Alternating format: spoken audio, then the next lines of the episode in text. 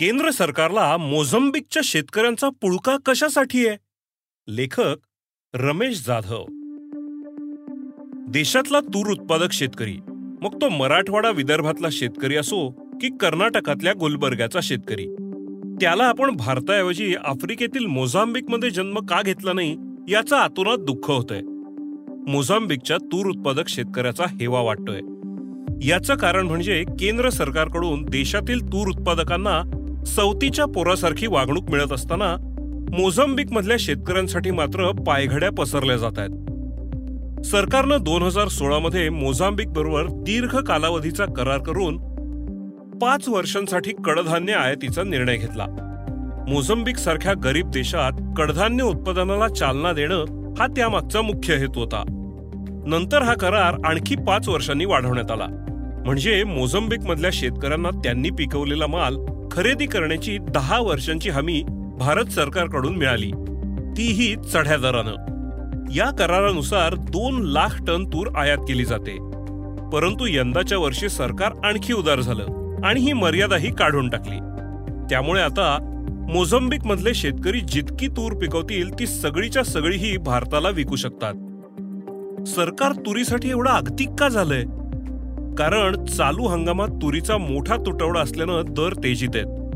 तुरीला सध्या प्रति क्विंटल नऊ हजार पाचशे ते दहा हजार पाचशे रुपये दर मिळतोय. यंदाच्या खरीपात तुरीचं क्षेत्र वाढून दिलासा मिळेल या आशेवर पाणी पडलंय. कारण जुलैच्या पहिल्या पंधरवड्यापर्यंत पावसानं ओढ दिल्यामुळे कडधान्यांचा पेरा कमी झाला. तुरीचं क्षेत्र तर तब्बल सोळा टक्क्यांनी घटलं. आता कडधान्य लागवडीची वेळ उलटून गेलीय. त्यामुळे सरकारला तुरीचा पुरवठा कुठून होणार याची चिंता पडलीय परंतु केवळ नैसर्गिक संकटांमुळे ही वेळ ओढवली आहे का? मोझम्बिक सारख्या मागास देशातील तूर उत्पादक शेतकऱ्यांना जे जमतं ते भारतातील शेतकऱ्यांना येत नाही का? या दोन्ही प्रश्नांची उत्तरं नकारार्थी असून सरकारच्या शेतकरी विरोधी धोरणांना आलेलं हे फळ आहे ही वस्तुस्थिती समजून घेतली पाहिजे. भारतातील शेतकऱ्यांना तुरीचं विक्रमी उत्पादन घेण्याची कला अवगत आहे. त्यामुळेच दोन हजार पंधरा सोळामध्ये पंतप्रधान नरेंद्र मोदी यांच्या आवाहनाला प्रतिसाद देत शेतकऱ्यांनी महामूर तूर पिकवून देशाला जवळपास आत्मनिर्भर केलं होतं.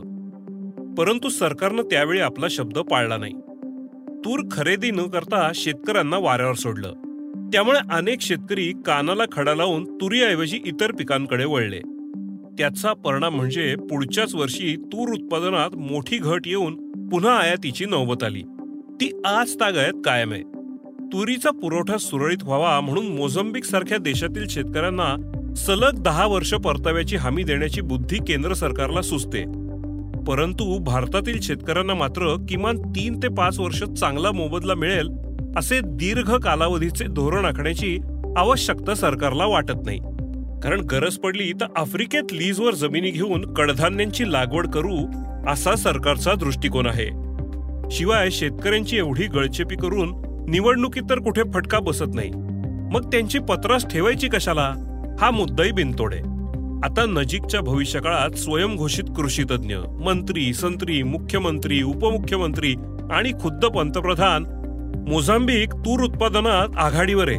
महाराष्ट्रातील व देशातील तूर उत्पादक शेतकऱ्यांनी मोझंबिकचा आदर्श घ्यावा असा उपदेश करू लागले तर नवल नाही.